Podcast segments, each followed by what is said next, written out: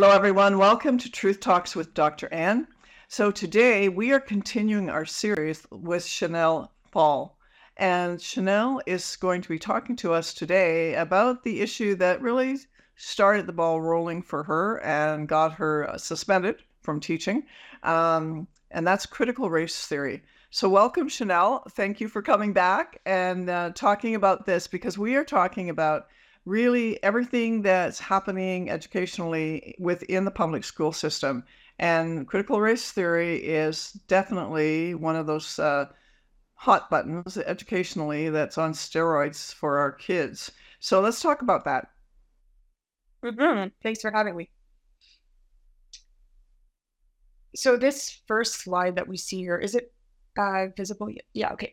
Um, I posted this not too long ago. It's just about students who are drawing their identity. They're they're drawing self portraits using markers of all the skin tone colors and all that. And it says we are connecting this to larger concepts of identity, oppression, allyship, equity, diversity, inclusion, and anti-oppression. So I posted this recently, and as as well, the replies came in. There were a lot who said, "How could you ever oppose this? Why would you ever um, oppose teaching about oppression and inclusion and all this stuff. It sounds so good. Yeah, I agree. It does sound good. But the reality is, as with the gender stuff that we talked about before, um, what we're doing is we're making students be hyper aware of these traits that group them by into tribes, kind of. And yes, yeah, and and it puts them against their peers um, it confuses them about, well, really the values of our society, which we're supposed to be colorblindness, where we don't treat people differently based on their race. And it's not a big deal uh, what color you are. That really doesn't matter because what matters is your character. This is how it was before. And it's so sad that now you can see this is in grade seven, six, seven, eight. Yes. Um, but it starts younger than that. Kids are, I've seen pictures of kindergartners um, comparing their skin colors and trying to find the right shade for their skin color. And you might say, well, why not? If they're going to draw draw themselves, they have to they they might want to get the right skin tone. Okay, that's fine. But maybe it looks sort of innocent. But the reality is, in that classroom, they're having discussions that you're not privy to. And those probably include discussions on power and privilege and things like this. Maybe in kindergarten they won't go into much detail, but the kids are not stupid and they can sense when, um, you know, this this subject is a big deal and uh, it's it's important. Well, classify everyone by race. It obviously is a big deal because look at all the hashtags. Yeah. Instead of being a simple, okay, let's let's um, talk about the beauty of skin color, which that sounds pretty good. I like my skin color if I was black, I'd be happy to. I mean, I, but okay, the beauty of skin color. And then it's aspects of their visible identity. So, you know, then you immediately start subcategories. And then you get to the hashtags and you go, okay, what is it really about? It's not just a simple ac- exercise of, of coloring a picture. It's so much more than that. So let's go to the next one because this is another one. Mm. Um, quite a challenge. This one. Yeah, this is awesome. Book. I can't remember the name of the book, but it's. Um, I think it's just one of the pages in the book where it compares whiteness to basically a deal with the devil. And wow, we can see the whole uh, picture, you'll see it's. There, I think there's, if I remember correctly, there's a devil and they're shaking hands, kind of like a deal where um, if you're white, you get. Well, it says at the top, you get stolen land, stolen riches, and special favors. Um, so no wonder kids are running away from it. If they could identify as black, well, apparently some can now. As you said last week, some teacher was doing that, but most kids aren't going to do that. They, they, they can't identify as some other race. And what they're going to do instead is run from their gender because all they're trying to do mm. is run from this nasty label of privilege and um, power that was imposed on them. Well, this is when I read this whiteness gets to mess endlessly with the lives of your friends. This is so demoralizing to children. It's so demoralizing to me. Like, because I'm white, I mess with my friends and loved ones uh, for the purpose of profit. It's, it's just, how does, how do educators validate mm-hmm. this kind of teaching? Mm-hmm. Yeah, I have no idea. I don't know how any sane uh, human being, especially someone who was in teaching 20 years ago and knew what it was like when things were fairly normal, and now they've accepted this, I really can't understand. The new teachers who have never known anything different, I mean, maybe fine if you learn this in teachers college and you think that this is the way to go. Yeah. But even then, um, when you're telling children that whiteness is bad, and this is how they explain it, right? They say, "Well, whiteness isn't isn't about your skin color, though. We're talking about an ideology." So, so we're allowed. It's like we're allowed to. Well, we don't do the same thing with blackness. Imagine saying, "Oh, blackness is um, this terrible thing." People would freak out. Yeah, and that you're you're you know endlessly uh, punishing your your friends or your loved ones just because you're black and you're doing it for a profit. Like if you turned it upside down that's exactly what it would say and and this kind of stuff um yeah. I mean how do children pull all this apart? Like it's it's just to me well radical radical indoctrination. What about um when we look at this next one, FLS leadership team, uh, what is FLS? French as a second language. Ah, okay, okay, okay, awesome. There's two. ESL, so English as a second language and French as a second language. There was another one I posted uh, this summer that was an ESL PD day. So teachers are learning to help newcomer students who who don't weren't proficient in English and it was all just about um, whiteness, white privilege, uh, intersectionality. Wow. So the the teachers did not discuss English basically at all. Like maybe ten percent of the day was actually talking about English language. So that is something I actually have heard about. And you think, okay, so most of these um, individuals who are learning, you know, English. A lot of them, I won't say most, but a lot of them are recent immigrants as well. And a lot of recent immigrants do not cave to this kind of um, ideology. They, they're just astounded.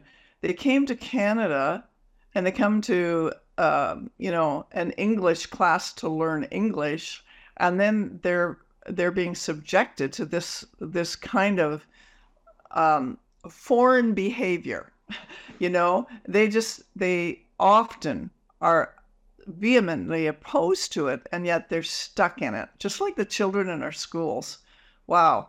Well, this is wow. being pushed on kids, so I guess they just take advantage of that. If the parents would not align with these values, I'm sure they came here for a better life, uh, mm-hmm. everything. Um, but the kids, they don't know any better. So I, I don't know exactly how much of this is being pushed on kids, but I think the whole premise here, why this gets tied into language, is because um, they they figure okay, one of the most important skills is kids need to learn to read and write, right? Technically. Yes. So how do we get to that goal? And then the the theory is, well, the kids have to see themselves in the learning so they have to feel affirmed in their identity. So we have all of these beliefs about groups and and their uh, relative oppression, and we we think, okay, well, the the brown kids, they're not going to learn to read unless unless we read them books about brown kids, and so we have to talk about privilege and oppression and blah blah blah if we want them to succeed academically. Now the thing is, we never get to the actual goal because we just get tied into all these politics, like this, this political stuff. It's um, like Paulo Freire, uh, Freire or whatever. Um, it's it's his handbook. He he was a Marxist, and this is what he did. Literacy was inherently political. It wasn't about teaching kids to write and and to read. It was to teach kids to view the world through a certain lens, uh, yes. where groups are divided into, or, or people are divided into multiple groups. Some of them are oppressed, some of them aren't, and yeah, this is this. I mean, actually, there was something I posted just a few days ago. It was at the. Oh, I'm going to get the board wrong, so I'm not going to say it, but it was so blatant. Oh, it was the Toronto District School Board. It was so. Oh well, there you go. it actually said in it that literacy is not just about learning to read and write, but learning about equity and diversity or something like that. And there was many different um, like elements in this list. It was describing what literacy is and it was all about how literacy is actually political indoctrination and this was taught to educators at a at a high school in toronto well well i think i'm right that uh, we cannot change this uh, education system from the inside out it has to collapse because this is this is just so prevalent in every aspect of education from uh, as we saw last uh, last week from kindergarten all the way through university. And I'm that's why I'm so glad to be involved in a group that is uh, seeking to provide classical education from kindergarten to the end of university because we get them through even if we get them through somewhat unscathed that means you take their cell phones until they're old enough to understand uh, how to use them and you have had parental input into their lives and they've had a good education. Then they go to university, two weeks in a university, and my goodness, these, uh, young adults are just swarmed and swamped with all of this, you know, diversity, um, equity, and inclusion. And it's just, there's no way around it. So we have to change the whole system. So how- well, talking about that, go ahead how would you go about doing that? Like, are you pushing for uh, charter schools or like? Yeah. Do you? We've um, I did actually um, this week. My interview with Bruce Friesen uh, went up. It just came out yesterday, and so we talk about a lot about that and uh, what's happening in other countries, uh, what other countries are doing, and the new schools um, that are happening. Many of them are actually uh, coordinating with churches, because, and it's not about teaching a religion. It's about providing uh, access and providing the venue in order to teach a classical education formed uh, on a foundation of moral substance, a Judeo Christian perspective. But even then, um, yeah, anyways, but that was last week. So and uh, he'll be on again next week. So your show is going to be after his. but yeah, it's very helpful to understand. Because the parents, like so many parents I know, don't want their kids in the public school system, but they also are out of options because they work. So they can't yes. school their kid and they have, like, we need an option for those parents who don't want their kids brainwashed but also can't homeschool and charter schools to me seems to be the answer but they're not we don't have that option here in ontario. I think the only province that has that option is alberta. Alberta has good charter schools but you know what? We still have option to start private schools and and that we will push more and more for. And so i think what and so we get into that. Bruce and i talk about that. Also scott maston um, I don't know if you know Scott or not, but um, he he's a also involved in this group. Anyways, I don't want to get sidelined onto that because I want to stay kind of with what your focus has been um, on exposing what's going on in the public schools. Um, but I will say this before we go on that I read recently that in the last year in Ontario, 52 per, there's a 52% increase in uh, enrollment in uh, private education. Mm. So that's incredible. That's a momentum we have to keep moving toward. And uh, Bruce has ideas, and we're working with others um, who will fund, uh, provide funds for parents who can't afford uh, these options. So, I mean, this is long term, it's not happening tomorrow, but um, there is some hope on the horizon. Okay, so let's go back to critical race and let's look at the next slide. The Office of Human Rights and Equity Advisor. Tell me about her. Yeah, well, I don't know too much about this Layla Saad person, but there are so many of these people just getting money off racial division, uh, causing racial division. But um, so this, if I remember correctly, it was with the York Catholic District School Board, and oh. what they did was they sent out an email to all admins. You can see there it says if you have been a newly commissioned principal or vice principal in uh, in August 2022 or August 2023, and you have not yet received a copy of the two resources. So it's this Me and White Supremacy book, and then there's a guided journal with it. You are asked to email them so that they can get it to you. And basically, this the idea is that they're going to do like a group study or whatever. They're going to be reading it together and obviously talking about it and all this. So you cannot be a principal or a vice principal at the York Catholic District School Board if uh, you're not willing to go along with it. And this is a Catholic school system.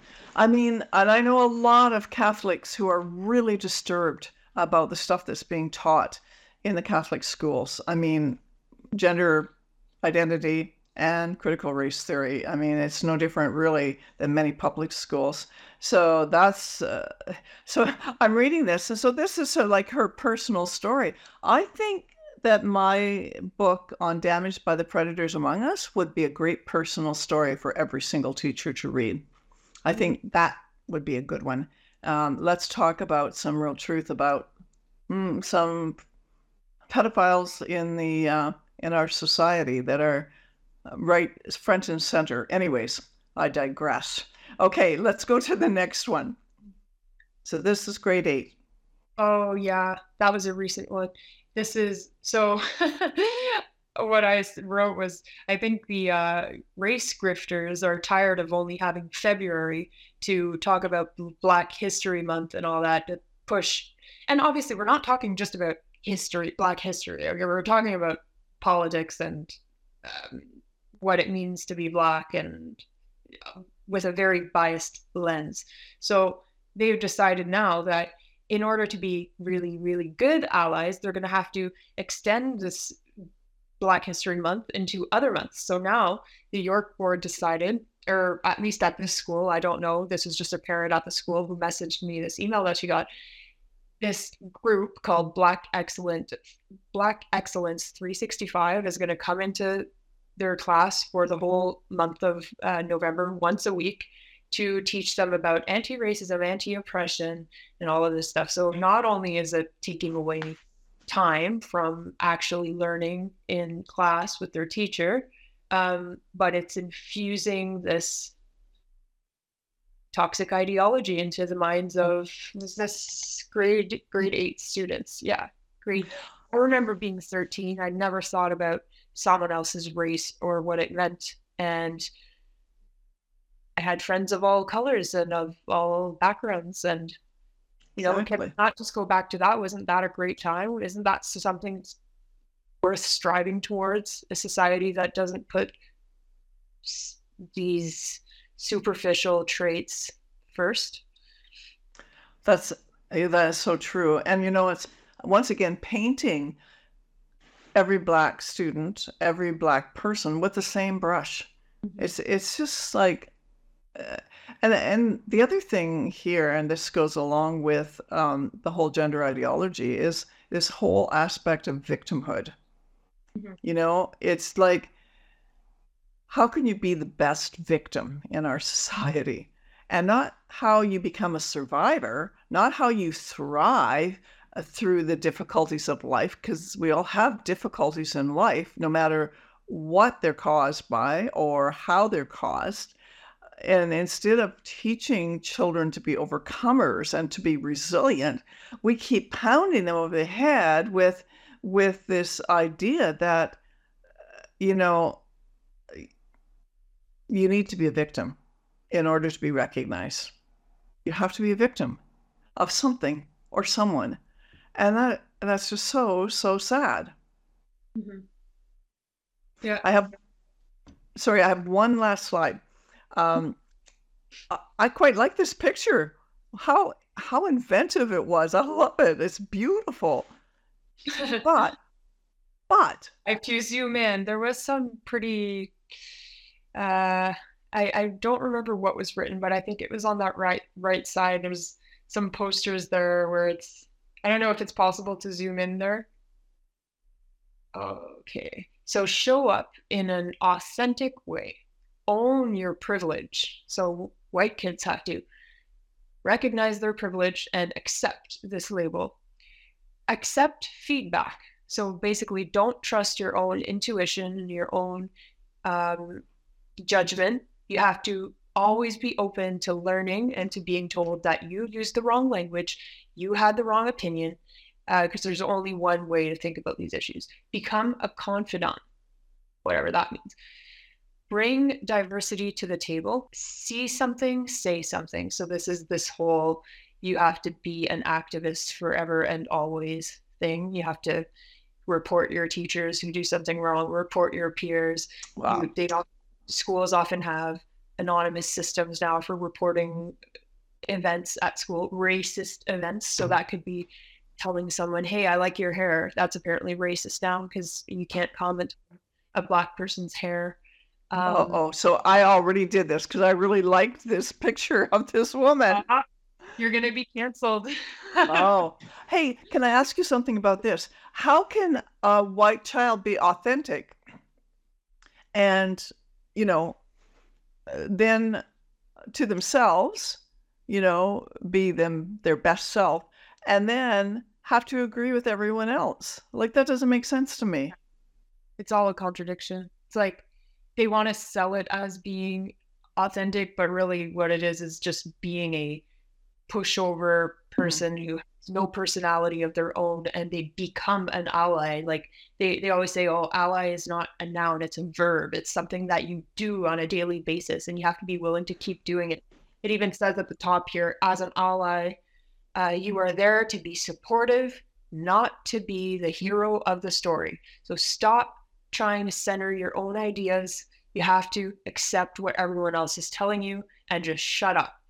Commit to the continued time and effort it will take to become an, a better ally. It's a perpetual, there is no point at which these people will stop. There's no, okay, we're going to do this for a year. We're going to see how it is. And then if everything, if, if we see a, a positive change, then we can go back to normal society. Uh-uh. This is not how a cultural revolution works. It's a perpetual striving towards a, a kind of utopia, which will never be attained and can't even be described. The whole, the whole premise of it is that you can never stop striving towards it. That's all. So, um, well, and uh, you know what? That's kind of where I was going. Is uh, you know, uh, kind of as we finish up here, I was going to ask you, where does this all end? And I think you're describing it. It doesn't sound very good. Mm-hmm. Yeah, no, it can never, it can never end because they just keep problematizing more things, and it just gets crazier and crazier and harder also to speak against it. Like, had we known where this was going to go, 10 years ago, probably a lot of people would have spoken up. But I think everyone kind of justified it because they thought, oh, well, it's just a little thing. It's just it's just one little word that they want said differently. It's just one activity they want uh, done differently. Um, and then it just kept going, kept going, pushing the limits. Now we have programs that are only for white, uh, for for black students. Um, like we're actively, I would call that segregation. Yes. When you're saying an event, and if you're white, you can't come. Um, now we're doing this, and teachers are in this position where they're like, "Holy moly, how did we get here?" Um, yeah. I we're back. We're back just, it, to the whole like, thing. Diversity is about is really about separating, isn't it? One from yeah. another. If we went back 20 years to like the year uh, I don't know, 2000, and in a school we said, "Hey, we're going to do an event next week and it's going to be only for black kids." I I guarantee all the teachers would say, "Are you crazy? That's not how we operate in the society. We don't do that. We That's all right. races are the same." But now you have teachers who just see this happen and they just they can't speak because they've for years and years they have held back. And honestly i don't think that they really um courage is a habit. Where is that from? There's an organization called courage is a habit. And i really believe that to be true. If you just silence yourself over years and years you start to lose even your ability to to find the courage inside you. You you you lose touch with it. You lose part of who you are. You lose self-respect. And then if you don't have any self-respect how are you going to stand up for yourself? You don't even respect yourself. So that's i think that's where we're at. And we're at a place where a lot of educators are not only um, feeling cowardly and not respecting themselves but they're also um, demoralized Yep. And every day at work is really tough and they're surrounded by they can't they can't speak their mind and they they want to leave teaching but they have no plan B and they can't talk about it with anyone. I talked to someone recently and a teacher in Alberta who uh, we chatted on the phone for like a half hour and the next day she said to me by email she said um, Thank you so much for chatting with me. I feel like I can breathe again. Yes. And that is the point. Like, imagine you just were able to talk about your situation for a half hour, and that's how grateful you feel. Um, it's just really sad. Well, I just, uh, when you were talking about courage, I was reminded about Dietrich Bonhoeffer at the end of um, the Second World War, who was imprisoned because he chose to stand um, and speak truth and try to awaken. Well, he was trying to awaken the Christian church at that time. There were 12,000 Christian pastors in Germany, and um, only 3,000 chose to speak out against what Hitler was doing to the Jews and uh, to annihilating Christians as well. It wasn't just the Jews, but it was special groups. It was all about special groups, really, when you get right down to it. And his quote, uh, and I didn't want to misspeak it, so here it is Silence in the face of evil is evil itself. God will not hold us guiltless. Not to speak is to speak, not to act is to act. And he was um, subsequently martyred. He was uh, murdered um, by the Germans in the prison. And, you know, there's a cost to be paid for speaking out. And I think that we have become such a complacent uh, society and so used to our own comfort that we hesitate to speak truth, especially in the marketplace, even amongst our friends. Uh, and I notice this regularly that people are uh, afraid to even address these subjects with their family, with their friends, because as soon as you do, you're labeled as something. And yet, if we do not speak now, if we do not speak now, our children will be silenced. We will lose generations. In fact, we've probably lost, in some ways, two generations to this whole ideology. And so I really thank you, Chanel, because what you said is so important. And courage, courage uh, is something that grows, I believe, as you feed it, you know, um, and as you spend time with other courageous people who are willing to take on the establishment like you've been doing. You know, I have a, a motto that says stand firm, walk cautiously, and live courageously.